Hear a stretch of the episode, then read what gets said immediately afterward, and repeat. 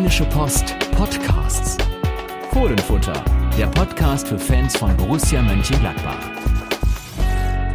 Ja, Carsten, jetzt muss ich sagen, grüß dich, was wir sonst nicht sagen, weil wir uns schon vorher gesehen haben. Aber es ist für uns beide, du hast es schon mal mit Sebastian in mir erlebt, eine Premiere. Wir nehmen nicht zusammen auf, sondern remote, wie es heutzutage so schön heißt. Ein Wort, das wir auch 2021, äh, 2020 erst gelernt haben. Ich bin schon 2021 hingegangen. Ja, das Jahr ist ja auch fast vorbei.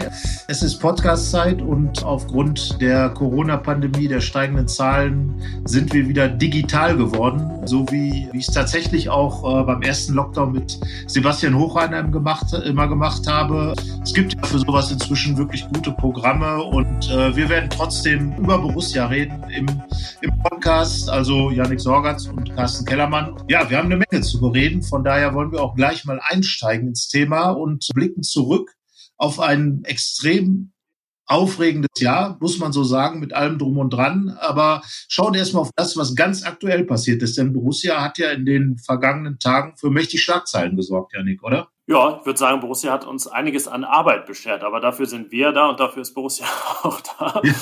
Wir, wir wollen mit dem erfreulicheren Teil davon anfangen. Das sind einige Vertragsverlängerungen. Man weiß gar nicht, wo man anfangen soll, aber ich würde sagen, wenn wir die beiden Unterschriften von den Geschäftsführern Stefan Schippers und Max Eberl etwas höher noch einordnen als die, die ein paar Spieler geleistet haben, dann liegen wir schon ganz richtig. Also beide, der Sport- und der Finanzchef oder der Finanz- und der Sportchef, ich glaube, ich habe zuerst Schippers gesagt, haben verlängert bis 2026. Und da kann man ja fast überlegen, ob man das schon Rentenvertrag nennt. Ähm, ja, Max Eberl ist 47, Stefan Schippers ist 53. Sie haben noch einige Jahre bis zum Eintritt ins Rentenalter, aber das ist schon ein Statement oder wie es heutzutage auch heißt, Commitment. Ja, genau. Also so sagen es die Borussen dann auch. Sie haben sich committed darauf äh, langfristig zusammenzuarbeiten. Und ich glaube, das setzt dann einfach das fort, was bei Borussia Mönchengladbach gute Tradition ist, nämlich Kontinuität. Ähm, beide äh, Schippers wie Eberl sind seit 1999 im Verein. Ähm, beide haben seit Max Eberl 2008 Sportdirektor geworden ist, extrem viel dazu beigetragen, äh, dass äh, Borussia zum einen großen sportlichen wie wirtschaftlichen Erfolg hatte, zum anderen aber auch ein ganz, ganz klar definiertes Image hat.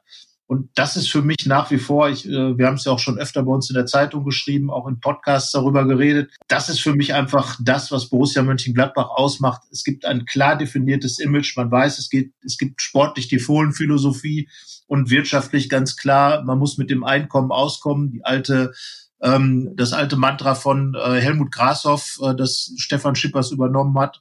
Ja, beide, Schippers wie Eberl, stehen also das für das, was Borussia Mönchengladbach heute ist. Und es gibt ja diesen Satz, den die Borussen auch mantraartig wiederholen, dass man nicht vergessen darf, wo man herkommt. Das bezieht sich immer auf die Zeit so kurz vor der Relegation. Aber wenn du das Jahr 1999 erwähnst, dann haben die beiden ja noch eine Zeit erlebt, die diesen Satz noch mehr erfordert. Denn 2010, als man dann sportlich nicht in der Spur war, war der Verein ja finanziell, infrastrukturell schon deutlich besser aufgestellt. Aber erinnern wir uns an die Jahrtausendwende, da ging es ja fast in kompletter, nämlich finanzieller Hinsicht mit Borussia den Bach runter. Nicht nur der erste Abstieg, sondern der Verein ja, hatte viele, viele Schulden, äh, wollte den Stadionneubau stemmen. Das ist ihm dann 2004 gelungen und es dauerte anschließend aber noch einige Jahre, bis auch, ich sag mal, die sportlichen Leistungen zu dem passten, was da baulich hingesetzt wurde in Mönchengladbach. Ja, ein langer Weg. Du hast ihn interessanterweise, wie die beiden auch seit 1999, also damals sind sie in wichtige Positionen im Verein gekommen. Stefan Schippers, Erstleiter der Geschäftsstelle, Max Eberl, Profi. Und du hast 1999 auch angefangen als Borussia-Reporter bei der Rheinischen Post. Genau, am 1. August 1999 und mein erstes Spiel war, äh, ja, passte eigentlich ein bisschen zur Zeit, war das Pokal aus beim SC Verl damals im Elfmeterschießen, war natürlich gleich total enttäuschend. Gladbach war zudem frischer Zweitligist und äh, stand plötzlich kurz nach Saisonbeginn, nach einigen Spieltagen auf Platz 18 der zweiten Liga. Und wenn man sich überlegt, was seitdem passiert ist, dass Borussia Mönchengladbach jetzt zu den 16 besten Mannschaften Europas zählt, am Ende des Jahres 2020 durch die Teilnahme Achtelfinale der Champions League, das ist schon eine unglaubliche Geschichte, die sich da entwickelt hat. Äh, wird ja auch allenthalben nicht nur bei uns in der Rheinischen Post sondern auch in ganz vielen anderen Medien und äh, von Kollegen und auch äh, anderen Clubs absolut gewürdigt. Insbesondere natürlich die Zeit seit 2008, als Max Eberl als sportlicher Leiter übernommen hat und äh, dann natürlich mit ganz vielen richtigen Entscheidungen dafür gesorgt hat, dass Gladbach vom damals, muss man es so sagen, ständigen Sorgenkind zum ja, inzwischen äh, dreimaligen Champions League-Teilnehmer geworden ist. Und zum, wie du gesagt hast, erstmaligen Achtelfinalisten. Oh, dieses Jahr 2020, ähm, wir, wir, haben jetzt gerade schon angefangen, hier Sachen seit 99 Revue passieren zu lassen. Ist ja bei Borussia tatsächlich so, dass viele Dinge, die äh, passieren, irgendwie auch stringent sind, dass sie einer klaren Linie folgen. Erinnern wir uns an die äh, Pressekonferenz, die Max Eber und Stefan Schippers gegeben haben. Da war einfach, ich weiß nicht wie oft, von einem Weg die Rede, den man da geht, der auch noch lange nicht zu Ende ist. Was mir noch ein bisschen fehlte, war so konkret, was man vorhat auf dem Weg in nächster Zeit. Aber ich habe es einfach auch so verstanden, dass man genau das jetzt in Kürze oder mittelfristig halt evaluiert und dann ja, sieht, dass man sich auch, sag ich mal, ganz konkret für die Zukunft aufstellt. Und diese Unterschriften, die sind einfach die Basis dafür. Aber wir wissen, Max Eberl hat ja auch eine große Aufgabe in den nächsten Wochen und Monaten. Definitiv. Und da geht es natürlich um die Zukunft äh, des Vereins. Äh, das war ja dann auch das Thema. Im Moment fällt es, glaube ich, so ein bisschen schwer, konkrete äh, Zukunftspläne zu machen, denn es ist nach wie vor eine äh, Corona-Pandemie, die natürlich Einwirkungen oder Auswirkungen auf den, auf den Fußball hat. Stefan Schippers hat bei uns im Interview auch ausführlich da, darüber gesprochen. In zwei Teilen. Am äh, 24. Äh, läuft der zweite Teil.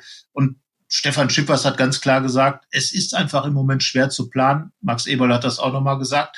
Aber seine größte Aufgabe wird es natürlich sein, diese Geschichte um Trainer Marco Rose zu klären, der sich nach wie vor nicht klar geäußert hat, wie es bei ihm weitergehen wird. Natürlich, er hat einen Vertrag, der bis 2022 datiert ist. Doch äh, wer die Fußballbranche kennt, weiß, dass Verträge nicht immer so ähm, heiß gegessen werden, wie sie gekocht sind oder umgekehrt.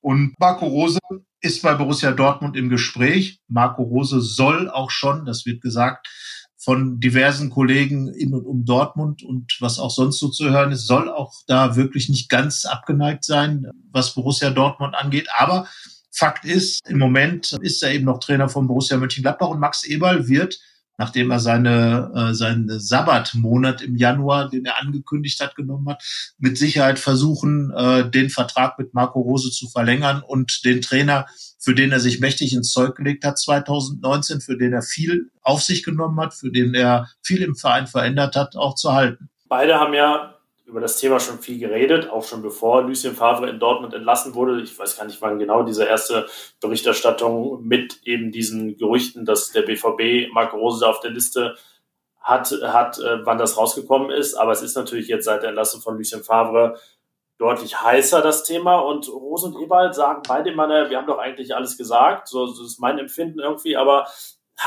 du hast es schon angesprochen, man hat ja so ein Gefühl, man kennt die Branche, man kann gewisse Codes in den Aussagen auch lesen und äh, es ist manchmal auch eben interessant, was eben nicht gesagt wird.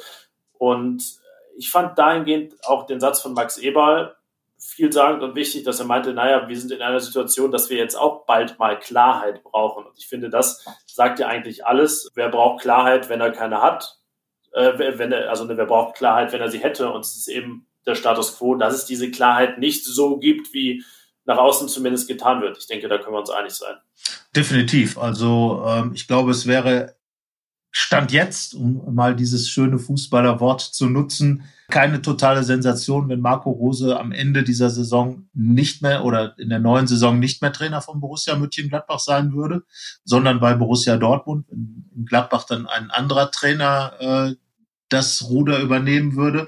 Aber wie gesagt, ich glaube, dass Max Eberl noch kämpfen will, wir beide wissen natürlich nicht, wir wissen nicht, wie weit äh, es schon Gespräche mit Borussia Dortmund und Marco Rose, mit Aki Watzke und Marco Rose gegeben hat, wie es dann am Ende laufen wird. Aber definitiv ähm, wird es den Gladbacher Borussen dran gelegen sein, das Thema möglichst schnell äh, auch in Ruhe zu bekommen. Und das kann ja nur dadurch passieren, dass einfach klar gesagt wird, ja, ich bleibe in Gladbach oder ja, ich gehe zu Borussia Dortmund von Seiten Marco Roses, weil irgendwann kann das natürlich in so einer Saison und dann auch gerade, wenn es hart auf hart kommt, mal doch eine Mannschaft auch ein bisschen in Unruhe bringen. Und äh, ich glaube, das ist das, was, was Max Eberl gemeint hat, dass es irgendwann Klarheit geben muss. Abgesehen davon muss er ja auch irgendwann, wenn dann Marco Rose sich gegen Gladbach entscheidet, mal überlegen, wer der Nachfolger werden könnte. Ich bin mir sicher, dass er das auch schon tut, dass man das generell tut auch, also dass er das schon vor einem Jahr getan hat, als Marco Rose gerade erst da war, weil man ja immer ähm, überlegen muss, wenn der eine Zyklus endet, wie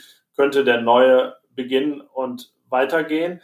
Ja, ich würde sagen, eigentlich ist es ganz banal. Solange die magischen Worte von einer Seite nicht gefallen sind, entweder dass Marco Rose sagt, ich bin auf jeden Fall 2021, 2022 noch Trainer von Borussia Mönchengladbach, oder er sagt, er geht woanders hin, ist das Thema nun einmal nicht tot. Da lässt sich auch nicht drum rumreden. Das kann alle auch noch so sehr nerven. Und wir wissen, genau das ist das Thema, das die Fans draußen auch beschäftigt, solange diese Sätze nicht gefallen sind. Und da müssen letztendlich die Verantwortlichen auch mit leben und umgehen.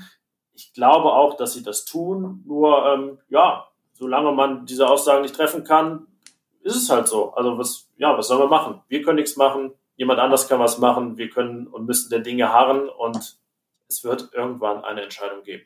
Definitiv. Eine alte, einzige Alternative zu dem Ja- oder Nein-Wort von Marco Rose wäre, dass Borussia Dortmund einen langfristigen Trainervertrag äh, ausstellt, für wen auch immer. Und da steht nicht der Marco, Name Marco Rose drauf, weil dann wäre es schon sehr seltsam, wenn dann im Sommer Marco Rose da Trainer werden würde. Also die beiden Möglichkeiten gibt es. Äh, das Thema wird weit mehr als ein Tuschelthema sein. Und genau so lange, bis irgendwo Klarheit herrscht, wer in Dortmund Trainer wird, ähm, wird es uns auch beschäftigen. Ich meine, am Ende ähm, ist es ja das, was die Leute auch wirklich dazu bringt, unsere Geschichten zu lesen.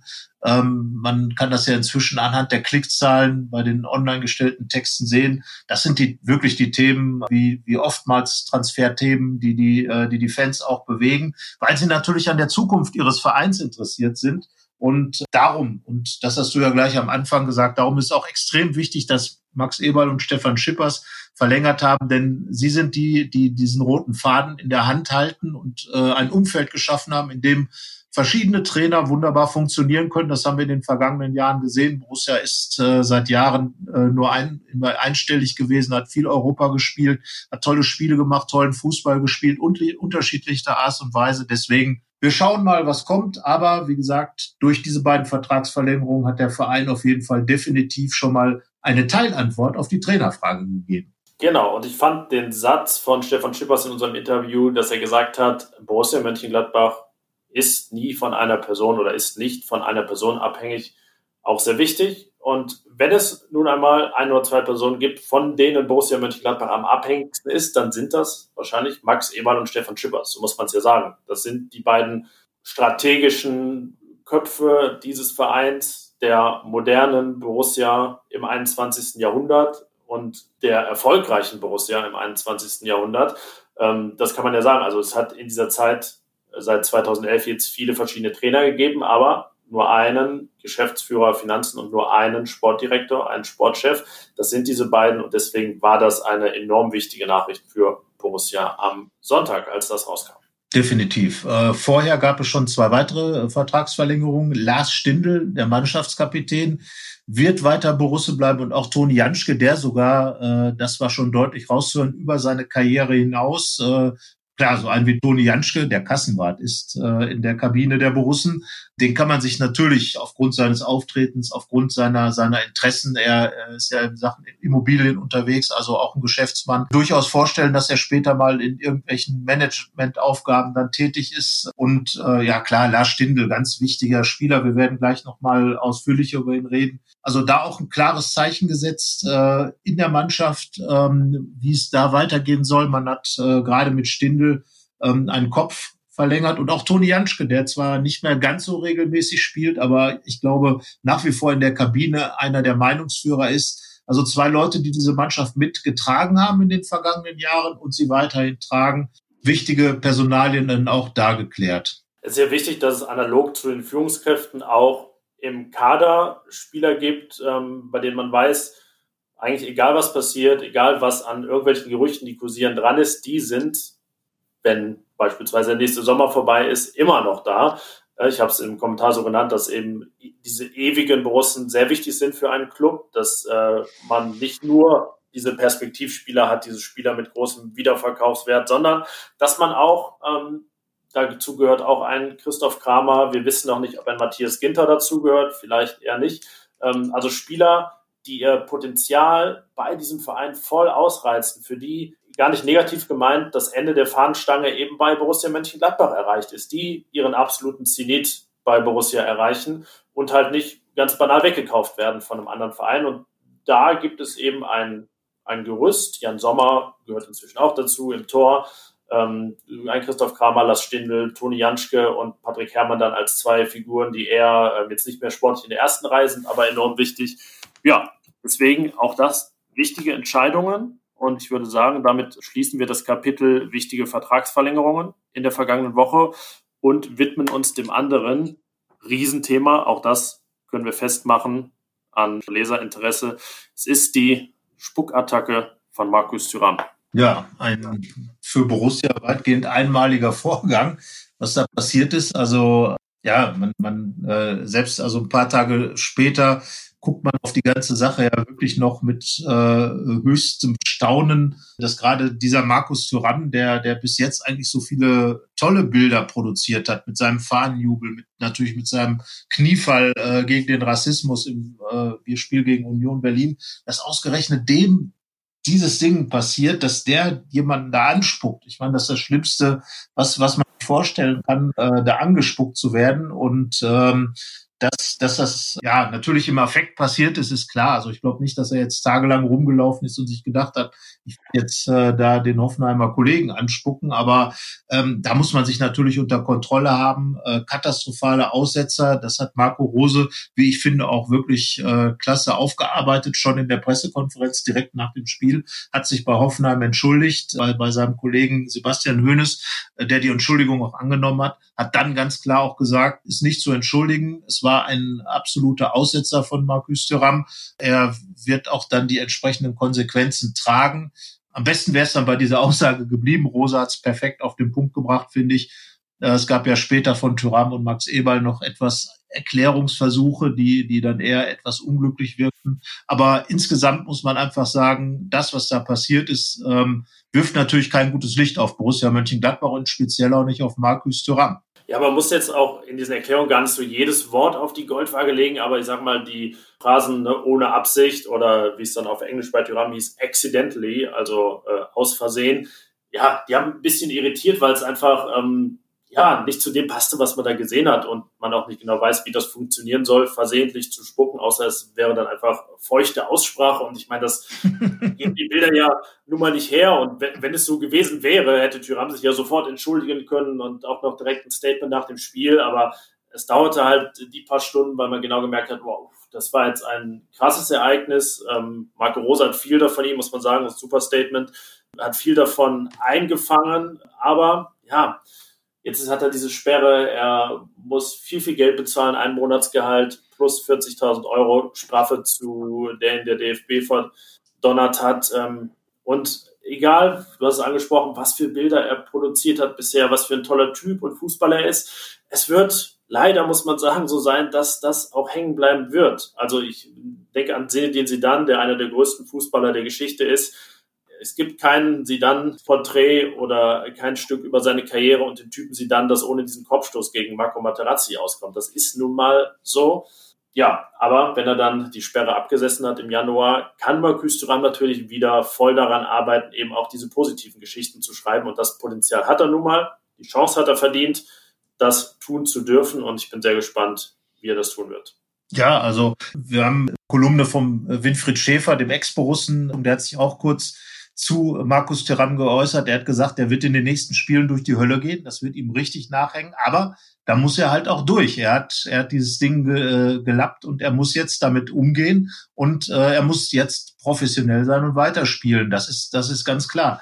Natürlich, äh, du hast es schon gesagt, äh, man muss irgendwann dann auch mal drüber wegkommen. Also nochmal, das ist wirklich an, an das unterste der Fahnenstange, was man sich vorstellen kann. Aber ich glaube, man muss, und das, das haben wir ja auch im Kommentar äh, genauso geschrieben, man äh, muss jetzt auch aufpassen, dass man da nicht überdreht. Das ist natürlich im Moment äh, so, so die, die ganze Gesellschaft, äh, gerade in den sozialen Netzwerken wurden dann unfassbare Dinge auch gefordert, wo, äh, wo man sich dann auch denkt, Leute, also ja, es ist absoluter Mist, was der Junge da gemacht hat, aber bitteschön. Also ähm, ich weiß es nicht. Also man kann sich dann schon vorstellen, wie Hexenjagden im Mittelalter ausgesehen haben. Und ähm, da muss ich dann auch sagen, sollten sich genau die Leute, die dann einen, einen äh, Markus Thüram zu Recht für seine Sache kritisieren, für das, was er getan hat, aber dann da tatsächlich, was die äh, Bestrafungsvorschläge äh, und überhaupt angeht, es ist sicherlich Geschmackssache, aber ich finde, dass da einfach oftmals überdreht wird in solchen Fällen. Das ist auch kein Einzelfall, was, was das angeht. Also von daher, äh, auch da hat diese Geschichte doch für viel Wirbel gesorgt, hat auch viel entlarvt, was möglicherweise dann an Überdrehungen in unserer äh, Gesellschaft generell drin ist. Und ähm, ja, ich glaube, man muss mit diesen Dingen dann irgendwie einfach leben. Und was wirklich hängen bleibt, ist, Markus Thuram hat der Mannschaft geschadet. Das Spiel gegen Hoffenheim ging verloren, nachdem er raus war. Er wird wichtige Spiele verpassen. Das ist ja auch eine Sache. Er wird die ganzen Spiele äh, fehlen gegen Bayern, gegen Dortmund. Und so ein Spieler wie ihn kann Marco Rose nicht einfach ersetzen, weil Markus Thuram halt ein Unterschiedsspieler ist. Thuram wird leiden, wenn er auf der Tribüne, auf der Bank vor dem Fernseher sitzt. Die Brussen werden ihn vermissen und schmerzlich vermissen möglicherweise. Also die ganze sportliche Tragweite der Geschichte, die wird sich ja noch erweisen in, in der näheren Zukunft. Und äh, wie gesagt, dieses verlorene Spiel gegen Hoffenheim, man geht dann einfach mit einem ganz miesen Gefühl aus, der, aus diesem Jahr heraus, was die Bundesliga angeht.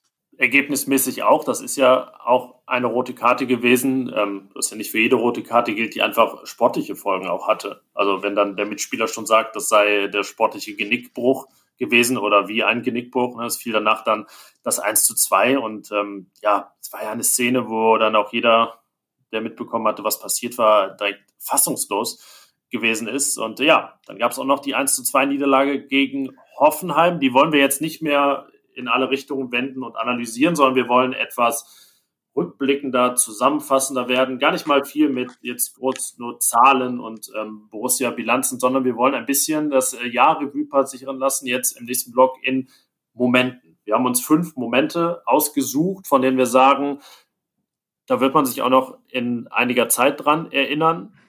Die haben zum Teil auch Geschichte geschrieben. Wir werden danach auch noch unsere Top 5 Borussen des Jahres küren, was einfach auch die sportlichen Leistungen angeht. Äh, das werden wir auch ranken von 5 bis 1.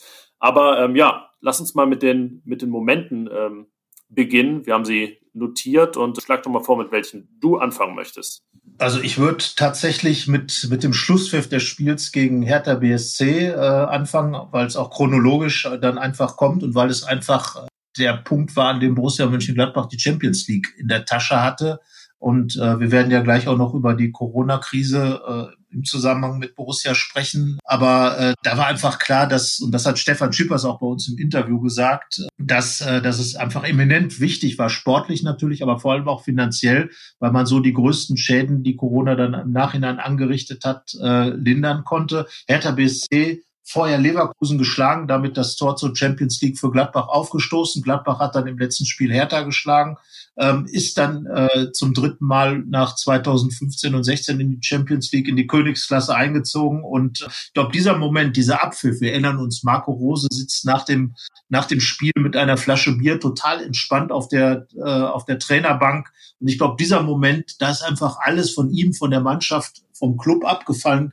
ähm, äh, zu sagen, ja, wir haben diesen, diesen Riesenschritt gemacht und wir wissen, es ist Corona-Krise, wir werden verdammt viel Geld verlieren. 50 Millionen Euro waren es dann insgesamt, hat Stefan Schippers im Interview gesagt.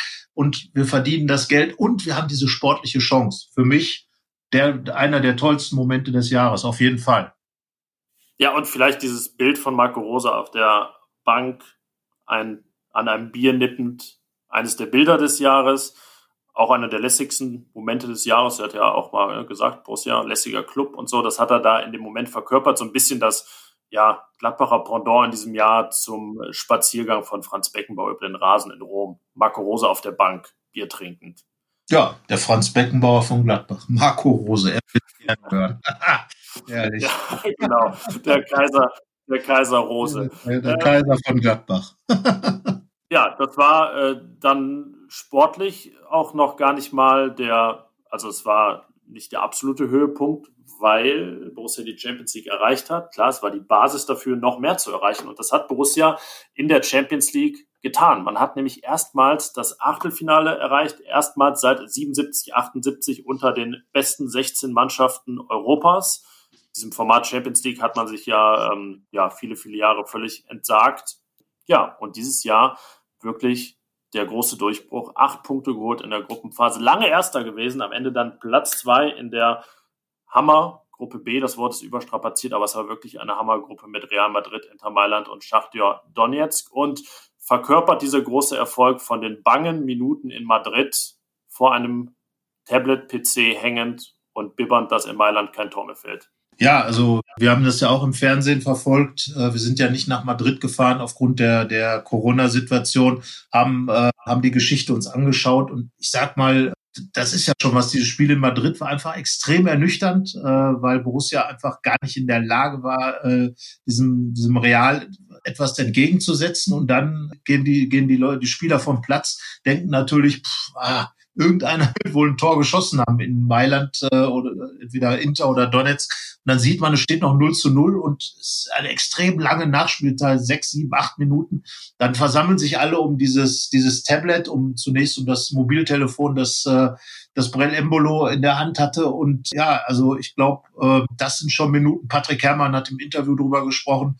Das war schon, ja, fast schon ein bisschen Folter, äh, denn ja, abzuwarten, was die anderen machen. Und dann gibt's noch diesen extrem äh, krasse Situation, wo Romelu Lukaku auf der eigenen, äh, auf der Linie von Donetsk den Ball sozusagen klärt. Also ähm, das musst du ja erstmal inszenieren, oder? Ja, das war eigentlich fast zu viel des Guten, zumal es ja völlig dem widersprach. Wir haben ja in der, während der Gruppenphase dauernd über diese Borussia-DNA, die auch immer das schöne Scheitern beinhaltet, neben großen Erfolgen gesprochen.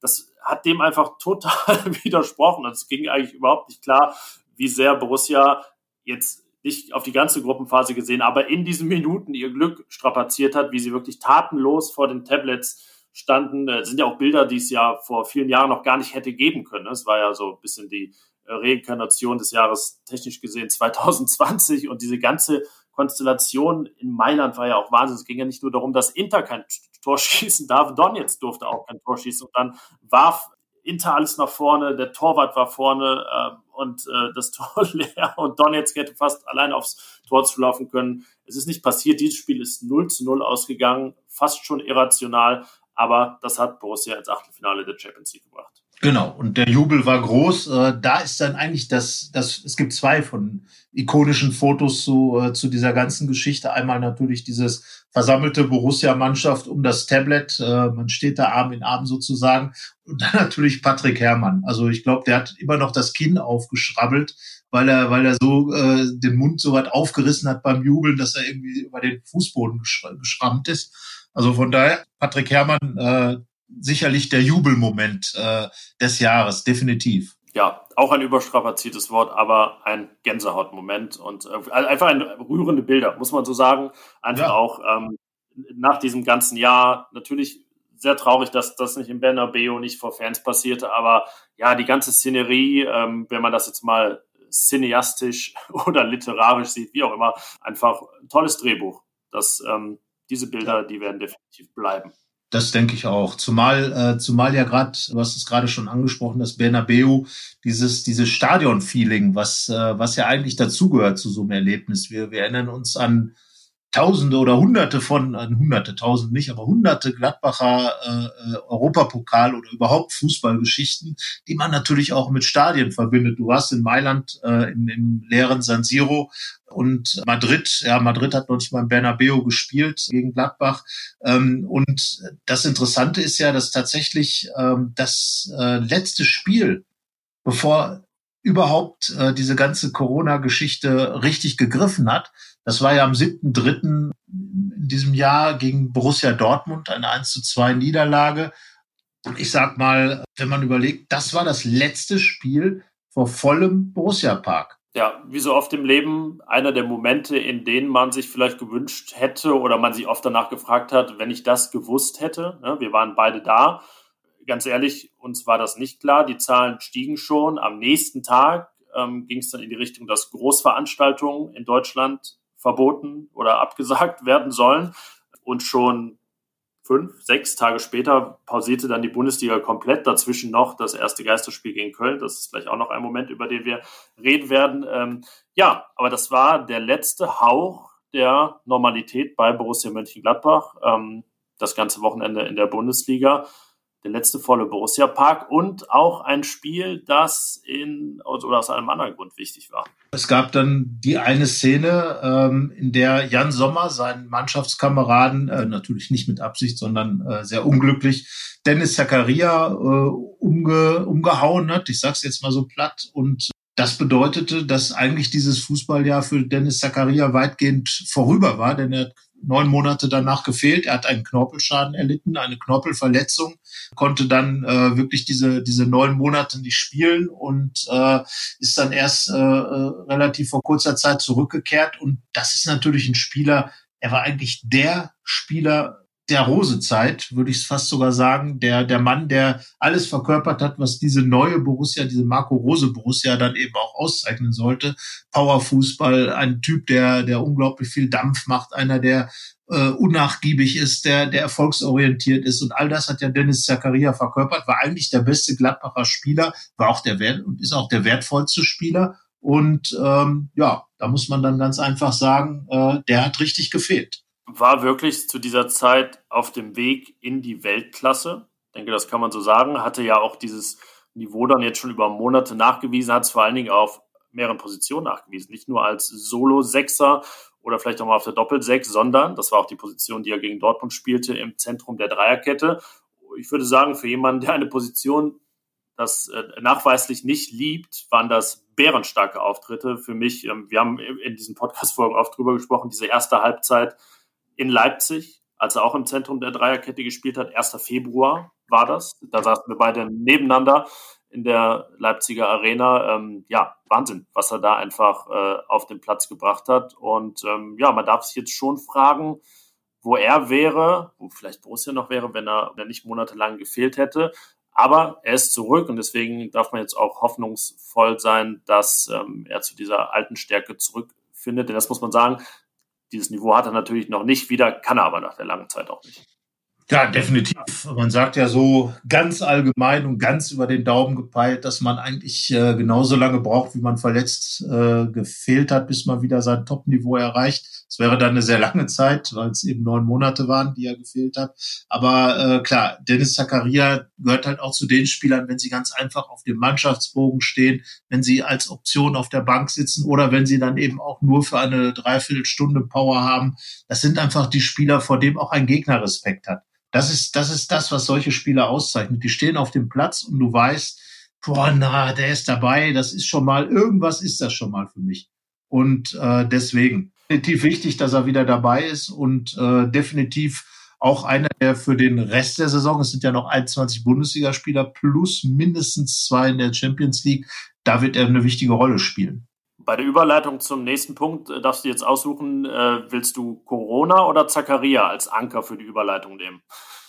Ja, ich meine, da sind wir, äh, sind wir einfach mal bei dann sagen wir mal Corona. Das ist ja eigentlich das große Thema, äh, was den gesamten Fußball, nein, die gesamte Welt, aber eben auch den Fußball, insbesondere dann eben auch die Bundesliga ähm, äh, beherrscht hat äh, seit eben Mitte März. Und ja, es war ein historisches Spiel damals, kurz nachdem Dortmund im Borussia Park war.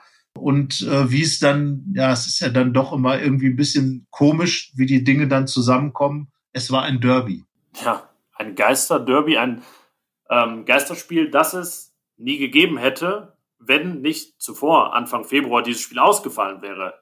Durch Orkan Sabine vom Winde verweht. Ne? Das ist Wahnsinn. Orkan Sabine wäre wahrscheinlich in jedem Jahresrückblick drin, aber kein Mensch erinnert sich mehr an diesen Orkan, ja. weil danach nun mal alles andere passiert. Also sorgte dafür, dass das Derby Anfang Februar ausfiel, verschoben wurde auf jenen 11.3. Und das war nun einmal der letzte Slot, den die Bundesliga, den der Fußball bekam, zwischen volle Stadien und totalem Shutdown. Das war dieser Mittwoch, war ein Mittwoch, ne? Ja, der 11. war ein Mittwoch. Und es war dann auch für Wochen das erste und einzige Geisterspiel in der Bundesliga mit dem ersten Geistertorschützen Breel Embolo, wenn wir schon bei historischen Momenten sind.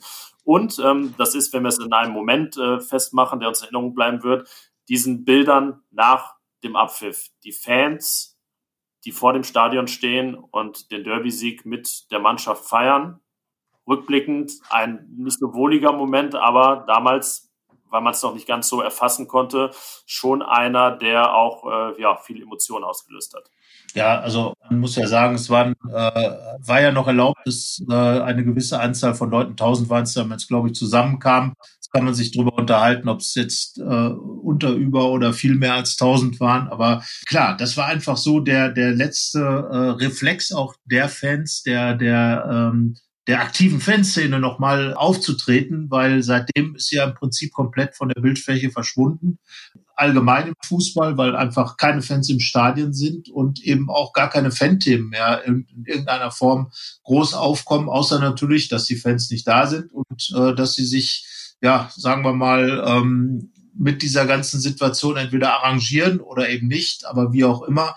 Ähm, das ist ja das Skurrile an dieser, dieser ganzen ähm, Corona-Geschichte, dass eigentlich der Fußball weitergeht, aber eben auf eine andere Art. Und dieses Geisterderby, das, das hat ja wirklich auch, da war Borussia Mönchengladbach ja tatsächlich ähm, ja wirklich ein, der, der Club, der einfach die Bilder zum Thema geliefert hat mit diesem Spiel, zusammen mit dem ersten FC Köln. Also gerade, gerade die beiden großen Rivalen äh, im Regionalen haben dann weltweit wirklich die Bilder geliefert für das, was eben dieses Thema Geisterspiele ausgemacht hat auf der einen Seite natürlich äh, auch, äh, wenn man es jetzt mal rein aus PR-Gründen sehen würde, war Borussia Mönchengladbach und der SFC Köln, war der Borussia-Park als solcher äh, natürlich in aller Munde, aber auch ein ganz trauriger und tragischer Moment, weil es ganz einfach der Auftakt dieser ganzen Corona-Fußballgeschichte war. Es gab einfach keine anderen Bilder als diese, um das Thema Geisterspiele zu bebildern.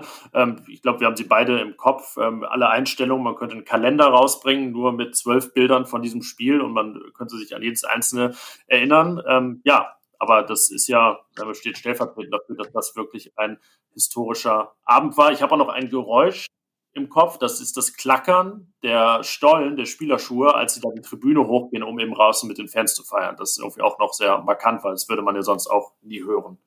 Ja, man hat generell ja festgestellt in den letzten Monaten, dass der Fußball eigentlich total viele Geräusche produziert. Einmal natürlich äh, viel gesprochen wird auf dem Platz, also etwas, was man sonst gar nicht in so äh, großem Maße mitbekommt, äh, was manche Trainer ja auch als sogar positiv bewertet haben. Für andere ist es dann eher schwierig, ähm, weil sie ganz einfach, ähm, ja, weil sie ganz einfach ähm, dann nicht mehr so reden können, wie sie wollen. Und äh, andererseits hört man halt auch immer wieder, der Ball wird getreten, der Ball dies oder das. Lattenschüsse haben eine ganz, äh, äh, ganz andere Dimension bekommen. Also von daher, der Fußball hat einen neuen Klang bekommen. So ist es. Jetzt, ich weiß gar nicht, habe hab ich vorher gesagt, wir nehmen fünf Momente, jetzt sind wir bei sechs gleich. Aber egal. Es kommen noch zwei weitere, äh, nämlich ein Pass und ein Tor, die nicht zusammengehören. Und ich würde sagen, in logischer Reihenfolge beginnen wir mit dem Pass des Jahres. Ist ja auch selten, dass man den so exponiert herausheben kann. Es ist die Vorlage von Florian Neuhaus auf Jonas Hofmann im San Siro Champions League Spiel bei Inter Mailand und Jonas Hofmann macht den Ball rein zum zwischenzeitlichen 2 zu 1. Aber so wie die Bilder der Geisterspiele um die Welt gingen, ging tatsächlich auch dieses Zuspiel um die Welt, das muss man sagen. Ein Wahnsinnspass und es ist, würdest du sagen, das ist irgendwie der schönste, den du je gesehen hast bei Borussia in deiner Zeit als Berichterstatter? Ach, es ist schwierig. Also ähm, demnächst wird es ja ein Spiel in Bielefeld geben. Es gab da auch schon mal einen wirklich klasse Pass von Stefan Stassin auf äh, Peter van Hout, der dann auch ein ganz wichtiges Gladbach-Tor geschossen hat. Also ich bin immer so ein bisschen vorsichtig mit den ganz, ganz großen Zahlen, aber der Pass war auf jeden Fall überragend gespielt. Äh, du wirst wahrscheinlich gleich noch die Packing-Werte parat haben. ja, Man, wir Stefan Reinhardt anrufen, aber ich, ich weiß nicht, ob es sieben Verteidiger waren, aber ähm, unterm Strich stand, Strich stand alle. alle genau. Ja, also ganz Mailand ausgespielt mit diesem einen Pass aus dem, aus dem Nichts heraus. Also wirklich aus dem, äh, äh, tiefen Mittelfeld äh, vorbei an Alassane Player, der die fast die ganze Szene noch kaputt gemacht hätte, wenn er den Ball berührt hätte. Und äh, da muss man ja auch sagen, dass dieser Pass eigentlich, wenn man ihn wirklich mal ganz runterbricht und die gesamten Spiele in der Champions League sich anschaut, war das der Pass ins Achtelfinale. Denn Gladbach hat da die 2 zu 1 in Mailand, was ja dann noch ein 2 zu 2 wurde, aber das war letzten Endes war das der dritte, äh, der zweite Platz in der Gruppe, weil da die entscheidenden Punkte gegen Inter geholt wurden. Die zwei, die Inter eben am Ende gefehlt haben, äh, äh, da noch weiterzukommen. Und ähm, da muss man einfach sagen, Florian Neuhaus hat mit diesem Pass Borussia ins Achtelfinale gespielt. Und klar, Jonas Hofmann macht das Tor. Auch da Hut ab. Ähm, er ist da mega cool geblieben vor dem Tor in der Situation. Und äh, einfach, ja, es kam so aus, so unvorbereitet eigentlich. Es war ja eigentlich so eine Szene, die so, ja, weiß ich nicht, und, und plötzlich mit diesem einen Pass, das ist ja das, was man wahrscheinlich ins Lehrbuch packen kann, zu sagen, äh, du kannst mit einem Pass alles entscheiden. Und mit dem Spann, ne, hatte den ja, also er hat den ja, es war ja, also ist eher nicht so, dass man so direkt den Ball da, es war ja, weiß nicht, ein Pass, ein Pass wie ein Schuss, nee, aber irgendwie so, wie so eine Harpune flog der Ball dann da durch die ja, an den Beinen, an den Mailänder Beinen, an den Borussia Beinen, ganz wichtig, wie gesagt, das an Alassane Players Bein vorbei zu Jonas Hofmann und ganz Mailand war lahmgelegt. Also so ein, ein Shutdown, ein Shutdown-Pass von Florian Neuhaus. Ähm, ja, habe ich in der Form irgendwie, ja, kann ich mich nicht dran erinnern, sowas mal gesehen zu haben. Natürlich wunderbare Pässe von Juan Arango, wie auch immer, oder Kombination, aber dass ein Pass da wirklich so, so ein Pfeil durch die Abwehr geht und dann alles blank ist, und der Spieler allein vom Tor steht, sieht man selten und wird deswegen passt in unserer Reihe in Erinnerung bleiben. Genau. Und ich glaube auch, wie gesagt, weil es einfach äh, sportlich e extrem wichtig gewesen ist, weil das eben äh, rückblickend einer der entscheidenden Momente war für den Einzug ins Achtelfinale. Und ich glaube, wenn man das so zusammenbringt, dann äh, wird der Pass auch wirklich wertvoll eingeordnet. Und äh, ich bin mal gespannt. Die, die Borussen haben ja ihr Vereinsmuseum da irgendein kluger Kopf sich ein paar Gedanken drüber macht, wie man diesen Pass in irgendeiner Form äh, auf besondere Art und Weise würdigen kann, ob man dazu ein Kunstwerk erstellen lässt oder irgendeine Videoinstallation oder sowas. Also es wäre auf jeden Fall, ich meine, gerade wenn man über Borussia Mönchengladbach redet, äh, die Pässe aus der Tiefe des Raumes, glaube, das, was, was wir eigentlich äh, beide nicht so live äh, gesehen haben, wahrscheinlich hat Günther Netzer fast täglich solche Pässe gespielt weil das sein, und äh, da sollte man dann deswegen sage ich vorsichtig äh, mit den ganz ganz großen Zahlen. Das war ja die Spezialität von Günter Netzer, einfach mit einem Pass alles lahmzulegen. Darauf war das Gladbacher Spiel ausgelegt, mit den schnellen Flügelspielern, wie es jetzt ja Jonas Hofmann auch einer war, immer wieder in die freien Räume rein und dann ab dafür aufs Tor. Also typische Gladbacher Szene, würde ich sogar sagen. Und äh, ja, sowas macht natürlich Spaß ich würde sagen, mit Stefan Stassin hast du ja auch einen würdigen Konkurrenten. ja, ja, das habe ich zumindest live gesehen auf der Bielefeld. Ja. Damals äh, wurde schon spekuliert, äh, dass Hans Meyer möglicherweise fertig hätte. Äh, es war auch ein Spiel, was am Ende dazu geführt hat, dass Gladbach in Richtung Aufstieg geguckt hat. Ja, einfach Dinge, die die entscheidende äh, Wirkungen haben im Nachhinein, haben dann natürlich auch eine gewisse Qualität. Und dieser dieser Stassin war einer der ja, der konnte einfach richtig gute Pässe spielen, guter Fußballer. Und ähm, naja, man war zumindest auch da dabei. Andere Zeiten, andere Dimensionen, aber Florian Neuhaus äh, ist ja ohnehin, wenn wir jetzt äh, gleich noch auf unsere Top fünf Spieler kommen, äh, auf jeden Fall einer, der auch gleich nochmal zur Erwähnung kommen wird. So viel können wir, zu, äh, können wir verraten. Und jetzt äh, schließen wir diesen Block ab mit dem schönsten Tor des Jahres. Und jetzt haben wir auch gerade über die Wichtigkeit dieses Passes von Florian Neuers gesprochen. Fast ein bisschen bei mir fast Unwohlsein, dass dieses Tor, über das wir jetzt sprechen, ja sportlich überhaupt keinen Wert hatte. Das muss man ja so sagen. Es fiel in der Nachspielzeit, es war das 3 zu 4 und es wäre natürlich klar, am Saisonende könnte es vielleicht dann die Tordifferenz wichtig sein. Das wissen wir jetzt noch nicht. Aber Stand jetzt ist es sportlich ohne Wert, aber es war ein Tor, wie man es von Borussia Mönchengladbach auch noch nicht gesehen hatte. Ich glaube, da können wir uns sogar festlegen, oder? Ein Scorpion-Kick von Valentino Lazaro in Leverkusen. Das hat man äh, von anderen Spielern mal gesehen. In Borussias Geschichte sucht das aber seinesgleichen. Ja, also der berühmteste Scorpion-Kick der Geschichte, an den ich mich erinnern kann, war eigentlich der von ähm, Torwart im kolumbianischen, der, äh, der das auf der Torlinie im Wembley-Stadion gemacht hat und ähm, als Rettungstat. Aber dass jemand so ein Tor schießt, ähm, ja, da muss man schon mal sagen, Chapeau, äh, Valentino Lazaro. Er hat ja auch selber darüber gesprochen. Äh, er war ja, hatte ja quasi einen Konkurrenten aus dem eigenen Stall, Brell Embolo, mit dessen Fallrückzieher gegen Donetsk. Äh, aber da hat Lazaro gesagt, ja, solche Tore, wie ich es geschossen habe, gibt's halt viel seltener als Fallrückzieher. Und ich glaube, äh, das stimmt. Da muss ja wirklich alles passen. Und ja, die Tragik des Tores ist tatsächlich, es hatte überhaupt gar keinen Wert. Ja, aber es hat ihm die Plakette eingebracht für das Tor des Monats November bei der Sportschau ein deutlicher Sieg mit 61 Prozent der Stimmen und damit einer der Kandidaten fürs Tor des Jahres, nicht als einziger Brusse, denn auch das ist lange, lange, lange her und bei einigen fast schon in Vergessenheit geraten. Florian Neuhaus hat auch ein Tor des Monats geschossen, das Tor des Monats Januar. Genau, gegen Mainz und was er da gemacht hat, ist auch aller Ehren wert. Er hat sich nämlich selber kopiert. Ein Tor aus 40 Metern hat er schon mal vorher geschossen für 60 München. Und äh, wenn man zweimal sowas macht, dann kann es ja kein Zufall sein. Ähm, gegen Mainz und ähm, ja, Neuhaus oder Lazaro? Mm, ja, ich glaube schon Lazaro am Ende, oder? Ja, also es ist ja beides, äh, beides hohe Fußballkunst, das muss man sagen. Das eine ist natürlich Akrobatik pur. Das andere ist einfach auch Technik, Timing, Auge vor allem auch. Ähm, wir haben eben über den Pass von Florian Neuers gesprochen. Auch aus 40 Metern muss man erstmal genau diesen, diesen Winkel zum Tor haben und, und auch nutzen. Also ähm, das zeigt einfach, dass Borussia Mönchengladbach, glaube ich, Leute hat, äh, die äh, in irgendeiner Form einfach gute Fußballspieler sind und die auch Spaß dran haben, gute Sachen auf dem Platz zu machen. Das äh, sollte man einfach damit nochmal belegt sehen.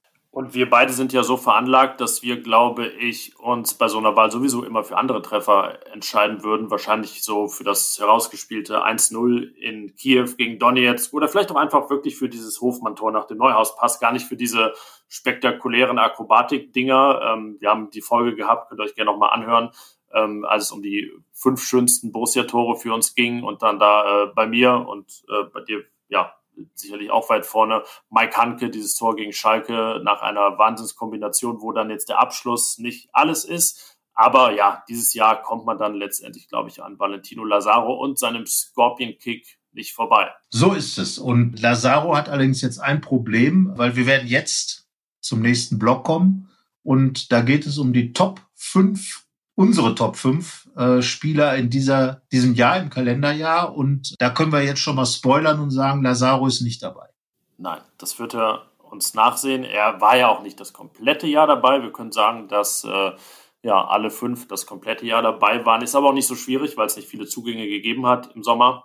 Zwei nämlich nur. Hannes Wolf neben Valentino Lazaro. Auch Hannes Wolf ist nicht dabei. Das wird er uns auch nachsehen. Ja, ich würde sagen, mitten rein, oder? Mit unserer Nummer fünf. Genau, das ist Matthias Ginter, Borussias Abwehrchef, ja, der Marathonmann, der immer spielt und äh, einer, der, wie ich finde, äh, in, in dieser Saison und, und gerade auch in der Zeit äh, des äh, Lockdown zum einen, dann aber auch nach dem Restart einfach als äh, Typ unglaublich gewachsen ist, der Verantwortung auf dem Platz übernommen hat, aber auch jenseits des Platzes und äh, auch in der Nationalmannschaft einen deutlichen Schritt nach vorne gemacht hat und Borussia, lange Zeit Borussia als einziger Nationalspieler. Jetzt sind zuletzt noch Jonas Hofmann und Florian Neuss hinzugekommen. Aber für mich ist Matthias Ginter inzwischen wirklich eine feste Größe in der Gladbacher Mannschaft. Er, wie gesagt, spielt bei Hacking immer, bei Dieter Hacking, äh, spielt jetzt auch bei, äh, bei Marco Rose immer und äh, ist einfach ein sehr zuverlässiger Spieler, der einfach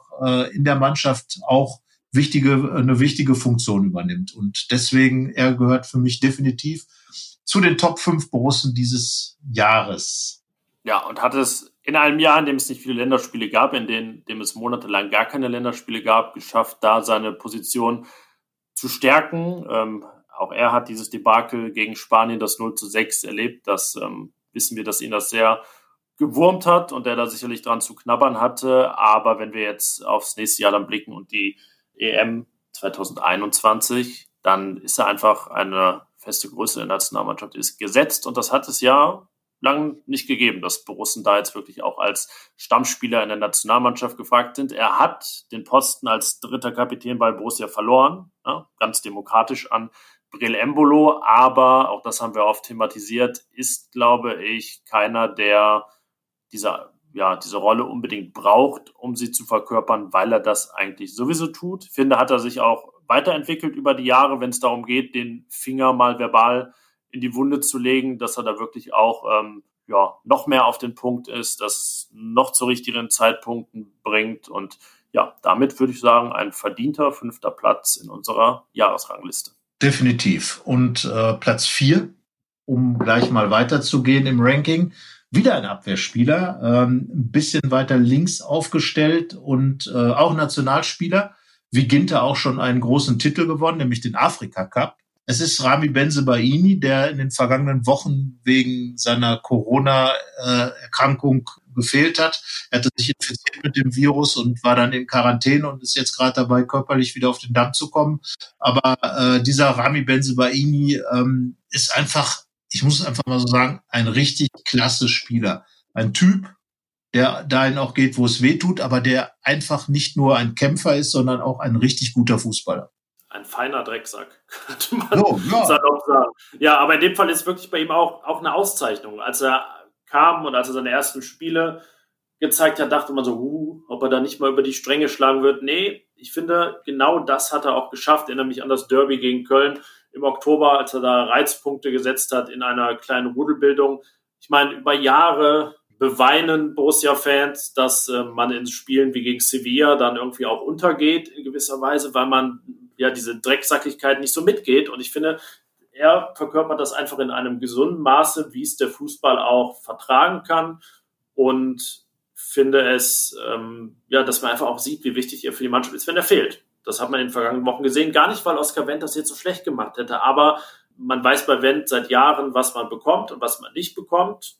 Das äh, hat ihm ganz verdient im Sommer noch einen Jahresvertrag eingebracht, ein äh, wirklich wertvoller Backup für Rami Benzebaini. Aber der verkörpert einfach ähm, in jeder Hinsicht äh, von seiner Technik her, von seinem Temperament her, von seinen fußballerischen Fähigkeiten ein Niveau, das ihn vielleicht irgendwann zu hören beruft. Aber na, dazu muss er vielleicht auch etwas ähm, konstanter noch gesund bleiben, weil er dann doch mal, äh, ich erinnere mich an, das Anfang, an den Anfang des Jahres, da hat er verletzt gefehlt. Klar, Corona ist jetzt ein anderes Thema, aber er hat doch immer mal wieder gefehlt und ein konstant spielender Rami Benzebaini, der wäre sehr wertvoll für Borussia. Definitiv. Also ähm, ein wichtiger Spieler, der einfach noch ein bisschen stabiler werden muss. Ich glaube, damit wird man ihm gerecht. Und damit ist man aber auch beim nächsten Spieler interessanterweise, bei unserer Nummer drei. Denn auch der hat immer wieder mal mit Verletzungen zu kämpfen und tut sich danach immer so ein bisschen schwer, wieder reinzukommen. Er hat wahrscheinlich dann äh, gleich Anfang Januar die Gelegenheit zu zeigen, dass es jetzt anders ist, dass er ganz schnell wieder zurückkommt nach seiner Verletzung, nämlich Jonas Hofmann ist schon lange in Gladbach, aber hat eigentlich so in den letzten zwei, drei Spielzeiten erst so seinen Weg gefunden, angefangen als Achter bei Dieter Hecking und dann natürlich äh, nochmal einen Riesensprung gemacht bei Marco Rose und ist jetzt Nationalspieler geworden. Und ja, darum ist er für mich auch einer der großen Gewinner eigentlich des Jahres äh, gewesen, bis zu seiner Verletzung ausgerechnet im Länderspiel. Ich würde sagen, auch ein Kandidat für Platz eins lange Zeit. Ähm, jetzt haben ihn die vergangenen Wochen etwas zurückgeworfen, als er da wegen des Muskelbündelrisses ausgefallen ist, wobei man ihm das ja fast auch zugute halten kann oder er einer der Gewinner auch dieser Wochen ist, weil man gesehen hat, boah, Borussia ohne Jonas Hofmann, das funktioniert nicht mehr, also ohne weiteres. Genau, also er ist einfach ein technisch, taktisch ausgezeichneter Spieler, äh, der auch gerade diese Pressing-Aufgaben wunderbar erledigt. Das, wie gesagt, äh, bei Dieter Hecking schon als Achter, damals im Verbund mit Florian Neuhaus. Äh, man erinnert sich an die erste an die erst, den ersten Teil der Saison 18, 19, äh, als Gladbach da wirklich ganz groß aufgespielt hat. Und da war, war eben Jonas Hofmann auch schon einer, der, der da ein Vorreiter der ganzen Geschichte war. Und äh, was er jetzt in dieser Saison noch dazu genommen hat, ist ganz einfach den, den Torabschluss. Wir haben eben schon über Mailand gesprochen. Da hat er total abgezockt, den Ball reingeschossen. Und äh, ja, er ist einfach ein absolut kompletter Spieler geworden. Und äh, das macht ihn dann für Gladbach so wertvoll, weil er eben auch einer ist, der richtig gut Fußball spielen kann. Und das war ja so, das hatten wir auch immer wieder zu Anfang der, der Zeit von Marco Rose gesagt, da fehlte er auch. Und äh, da fehlte dann so dem Spiel, da fehlten er und auch Lars Stindl, da fehlte dem Gladbacher Spiel so dieses Gladbacherische. So ein bisschen von diesem Tiki-Taka, was man dann eben spielt von den Leuten, die die richtigen Räume bespielen können, die mit ihren Pässen das Spiel aufmachen können und so weiter und so fort Jonas Hofmann ist ein Spieler und äh, er ist unter Marco Rose wirklich zum absoluten Topmann gereift. Und ja, wenn er so weitermacht und möglicherweise auch noch mal seinen äh, noch recht lange laufenden Vertrag verlängert, dann kann er wirklich über Jahre hier eine feste Größe in Gladbach sein. Ich wollte es gerade sagen, auch er gehört zu dieser Riege der Spieler, bei dem man sagen muss, das äh, passt, wie Stefan Schippers gerne sagt, wie Pott auf Deckel. Also natürlich könnte es da noch Interessenten geben und er könnte noch mal überlegen, ob er was anderes machen will. Die Zeit ist noch da in seiner Karriere, wird dann nächstes Jahr 29. Aber ich würde sagen, ja, vom Niveau her jetzt ja, in etwa auf dem Zenit seines Schaffens passt das einfach äh, super. Er hat sich nochmal gesteigert, ist ja auch ähm, stark, wenn einfach man Spielern dabei zusehen kann, wie sie Widerstände überwinden, wie sie sich weiterentwickeln, wie sie unter verschiedenen Trainern dann immer besser funktionieren. Und ja, deswegen Bronze für ihn in unserer Fünfer-Jahreswertung. Und ähm, gehen wir doch über zu Platz zwei. Genau, wir haben über ihn schon an mehreren Stellen gesprochen. Ich habe gerade über die Doppelacht Hofmann und Florian Neuhaus gesprochen. Wir haben über sein Tor des äh, Monats gesprochen. Wir haben über seinen unglaublichen Pass in Mailand geschossen, äh, gesprochen. Und äh, ja, Florian Neuhaus, äh, absolut einer derer, die in diesem Jahr einen unglaublich großen Schritt gemacht haben. Und zwar durch eine positionelle Veränderung. Äh, er war immer ein bisschen offensiver eingepreist bei, zunächst bei Marco Rose, auch bei Dieter Hecking, wie gesagt, als Achter. Und jetzt ist er Sechser äh, seit Jahresbeginn und das hat ihm einfach nochmal richtig in die Karten gespielt, weil er einfach aus der Tiefe des Raumes, das ist ja ein geflügeltes Wort in Gladbach, aber das macht Neuhaus eben auch richtig gut, von da aus das Spiel lenken und, und leiten kann und äh, da macht es einfach Spaß, dem, dem Kerl dazu zu sehen weil er einfach auch äh, eine gewisse Spielhärte dazu genommen hat. Also er war immer schon ein feiner Kicker, aber jetzt fällt auch nicht gleich beim ersten Windstoß um.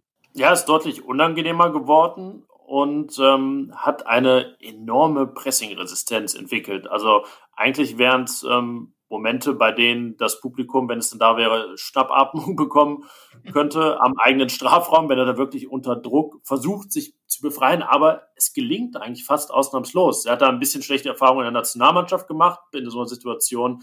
Ja, er hätte auch faul pfeifen können, aber er hätte sich auch ersparen können, dass er da den Ball verliert und das Gegentor fällt. Aber ansonsten sind das so diese Florian Neuhaus Momente, wenn er versucht aufzudrehen, so 20, 30 Meter vor dem eigenen Tor und zack, liegt das ganze Spielfeld vor ihm und äh, ja, entweder geht er oder spielt einen schlauen Pass oder ja, das ähm, schaut man sich auch einfach gerne an, weil er ein feiner, edler Spieler ist.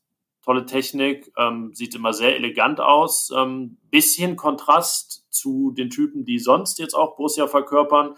Ähm, aber ja, du hast es angesprochen, eine sehr, sehr wichtige Komponente und er hat einen sehr langfristigen Vertrag bis 2024, was bedeutet, wenn da jemand irgendwas machen will, dann wird es sehr, sehr teuer und zwar nicht nur im nächsten Sommer, sondern auch noch im übernächsten und danach. Genau, und ich glaube auch, dass Florian Neuhaus ein Spieler ist, der weiß, dass er in Mönchengladbach mindestens noch ein, vielleicht sogar zwei Jahre spielen sollte, denn es gibt auch Spiele, in denen klar geworden ist, dass er noch ein bisschen Nachholbedarf hat in manchen Dingen, äh, auch was vielleicht die, die Konstanz angeht seiner Leistung. Es gab auch Spiele, wo er wirklich relativ untergetaucht ist. Also meine Prognose ist, dass, dass Florian Neuhaus äh, im Sommer 2021 sicherlich nicht Borussia Mönchengladbach verlassen wird äh, und äh, von daher dann für die folgende Saison auch ein, einer der, der Stützen dieser Mannschaft sein wird ähm, und äh, zusammen mit den bisher schon genannten und äh, ja, der, der jetzt noch kommt, ist die Nummer eins. Und im Prinzip, wenn ich mir unsere Liste so angucke, die letzten drei gehören schon eher zu den typischen Gladbach-Spielern, nämlich richtig gute Kicker und der, der das absolut verkörpert, der auch durch äh, dadurch, dass er zwischenzeitlich gefehlt hat äh, und dann durch seine Rückkehr erst dafür gesorgt hat, dass der Rose-Fußball so richtig mit dem Gladbach-Fußball eins geworden ist. Das ist Lars Stindl und was der Typ in diesem Jahr äh, wirklich auf die auf die Platte gebracht hat, da muss man sagen, der hat sich das verdient, dass wir sagen, er ist unsere Nummer eins im Jahr 2020. Weil er wirklich auch anders als viele, die ja schon Top 5 Momente hatten, das aber nicht das ganze Jahr gezeigt haben, ähm, ist es bei Lars Stindl so, dass er wirklich von Beginn des Jahres an geknipst hat, das verkörpert hat, was du gerade angesprochen hast, nämlich ein äh, Scharnier zwischen dem äh, Tiki-Taka Gladbach und dem, dem Rose Gladbach und das einfach auf wahnsinnig gute Art und Weise verkörpert und das mit inzwischen 32 Jahren, die man ihm auch einfach nicht anmerkt. Auch das ein wichtiger Faktor, das ganze Jahr über nicht einmal verletzt ausgefallen. Genau, und das war ja in den Jahren vorher das Problem für ihn aber natürlich auch für, für, für seinen Trainer Dieter Hecking, der zweimal in der Schlussphase der Saison auf Lars Stindl verzichten musste. Und ich bin mir wirklich sicher, wenn Lars Stindl da gewesen wäre, hätte es schon in der Saison, bevor Marco Rose gekommen ist, äh, Platz vier für Gladbach gegeben.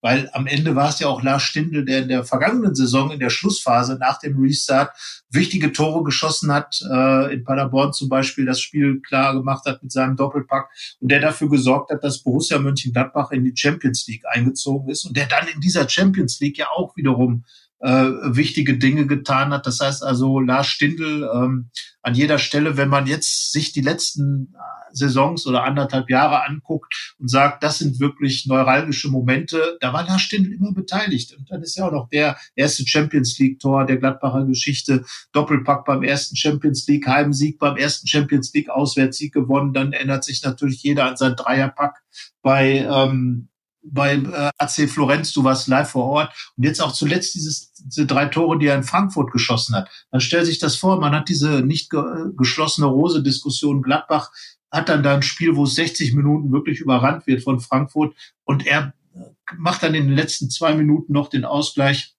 Damit hat er wirklich der Mannschaft, dem Verein einen riesen Gefallen getan. Ja, und ist sich ein bisschen untreu geworden. Eigentlich war er ja Mr. Auswärts Doppelpack, dann sein erster Dreierpack in der Bundesliga und insgesamt, weil er dann auch noch gegen Hoffenheim getroffen hat, 16 Bundesligatore in diesem ja. Jahr. Da hält auch keiner mit bei Borussia. Jetzt ist er schon, ähm, was die historische Torschützenliste der Fohlen angeht, echt in ähm, ja doch beeindruckenden Sphären unterwegs. Ich würde sagen, das nächste Ziel, das er für sich formulieren kann, ist äh, Raphael einzuholen als besten Torschützen dieses Jahrhunderts und dann kommen kurz danach auch schon die Top Ten der besten Borussia-Torschützen und ja, die Grundlage hat er geschaffen mit seiner Verlängerung bis 2023. In dem Jahr wird er 35 Jahre alt. Und ja, wir können ihm natürlich nur allerbeste Gesundheit wünschen, denn das ist die Grundlage für alles, nicht nur Unterschriften unter Verträgen. 2020 war er gesund und dann hat man auch gesehen, welchen Wert Lars Stindl, jetzt haben wir nur über das Sportliche gesprochen, aber ja auch charakterlich als Führungsspieler für diesen Club hat. Definitiv. Auch da äh, über Lars Stindl habe ich mit Winnie Schäfer gesprochen, der sagt, also das ist halt der Typ, der Gladbach richtig voranbringt, der die Mannschaft führt und äh, das auf dem Feld auch ganz klar macht. Was Lars Stindl ja auch hat, das darf man nicht vergessen. Er kann auf dem Feld auch so ein kleiner böser Bub sein. Der, der, der kann ja auch mal zu lang, der kann ja auch mal dem Gegenspieler richtig wehtun. Das, das denkt man so gar nicht, wenn man ihn da so sieht, weil er ja eigentlich ein, äh, ein Edelkicker ist. Äh, seine Innenseite ist ja auf gewisse Weise schon legendär. Oscar Wendt sagt, die beste äh, Innenseite, die ich kenne. Und äh, trotzdem, also Lars Stindl kann auch, glaube ich, ein bisschen zickig und zäckig auf dem Platz sein. Und genau das ist es ja auch, was ihn in den Rose-Fußball so gut reinpassen lässt. Er, äh, er ist auch unnachgiebig, er kann einfach äh, äh, in allen Situationen reagieren und äh, darum Top-Mannschaftskapitän, äh, Top-Einkauf damals 2015, äh, als er von Hannover 96 kam. Für drei Millionen Euro. Ja, damals wie gesagt, äh, eine wunderbare Investition von Max Eberl und da schließt sich dann ja auch der Kreis. Äh, wir haben angefangen mit den Vertragsverlängerungen und äh, am Ende enden wir auch damit, dass eben mit einem ganz, ganz wichtigen Spieler, mit dem für uns besten Spieler des gesamten Jahres 2020, Lars Stindl, ähm, einfach dieser, dieser Podcast dann auch zu Ende geht. Ähm, Borussia steht in der Bundesliga ordentlich da. Borussia steht im Achtelfinale. Man darf sich auf Manchester City freuen. Und ähm, ja, auch da wieder Lars Stindl damals gegen Manchester City das erste Champions League-Tor der Borussen erzielt. Ja, man darf gespannt sein, ob sich da weitere Kreise schließen. Jetzt äh, sind wir ja, eine gute Stunde aufgenommen. Und äh, jetzt wäre eigentlich die Zeit, dann auch mal vorauszublicken, was erwartet man 2021, aber ohne jetzt irgendwie äh, melodramatisch zu werden, so richtig ähm, ja, fühlt man sich ja kaum in der Lage zu sagen, was einen da 2021 erwartet. Corona wird uns weiter begleiten. Es lässt sich nicht verhindern. Keiner weiß, wie wir über das letzte Spiel oder nach dem letzten Spiel 2021 sprechen. Es gibt ein paar Gewissheiten. Eine hast du erwähnt. dass es Champions League-Spiele im Achtelfinale gegen Manchester City gibt. Es gibt auch noch 21 Bundesligaspiele. Es geht im Januar ja direkt super spannend los und das ist, sind wahrscheinlich auch die beiden wichtigsten Worte für 2021, nämlich dass es auch da wieder super spannend wird und wir, wie immer, quasi wöchentlich, in der nächsten dann ausnahmsweise wegen der Weihnachtstage mal nicht, darüber sprechen würden in diesem Podcast. Genau, also bleibt uns gewogen und guckt auf den äh, üblichen Kanälen nach ähm, und äh, ja, scheut euch auch nicht, vielleicht mal einen RP Plus Artikel zu lesen, der es einfach möglich macht, dass wir diesen Podcast auch immer kostenfrei anbieten können. Also von daher ähm, ändert sich das nicht im neuen Jahr. Der Podcast der Rheinischen Post, der Fohlenfutter-Podcast zu Borussia Mönchengladbach wird weiterhin kostenlos zur Verfügung gestellt und wir freuen uns über Fußball miteinander zu reden, auch über Borussia Mönchengladbach. Meistens ist es ja auch dasselbe sogar. Und äh, worauf freuen wir uns noch? Oh, eigentlich auf alles. Also ich könnte nicht sagen, worauf ich mich nicht freue. Ich freue mich auf jeden Fall auf die weiteren Aufnahmen mit dir, denn das ist ja auch etwas Schönes 2020, dass wir nicht nur diesen Podcast, sondern auch als Kollegen wieder zueinander gefunden haben und genau. äh, diesen Podcast jetzt wieder wöchentlich gemeinsam aufnehmen. Äh, ich würde sagen, ja, lass die Leser, die Leser können sich noch was wünschen. Sie können uns ja, wie wir es schon oft äh, erwähnt haben, eine Mail schreiben an fohlenfutter.rheinische-post.de. Was sollen wir vielleicht mal verändern? Was sind Themen, über die wir gerne sprechen sollen, vielleicht schon im Januar irgendwelche Sonderserien, Top 5 Kategorien, die wir mal besprechen sollten. Und wenn ihr uns sagen wollt, dass wir einfach so weitermachen sollen, könnt ihr das natürlich auch gerne tun. Und in dem Sinne würde ich sagen, bevor wir jetzt irgendwie, weiß ich nicht, aus- und abdriften, wünschen wir schöne Weihnachtstage. Vielleicht hört ihr das auch erst nach den Weihnachtstagen. Es lohnt sich ja auch noch. Wünschen einen guten Rutsch und freuen uns, wenn ihr uns nächstes Jahr wieder zuhört. Genau, wir sagen frohe Weihnachten und hear you next year. Ja, und bleibt gesund. Bis dahin. Mehr bei uns im Netz www.rp-online.de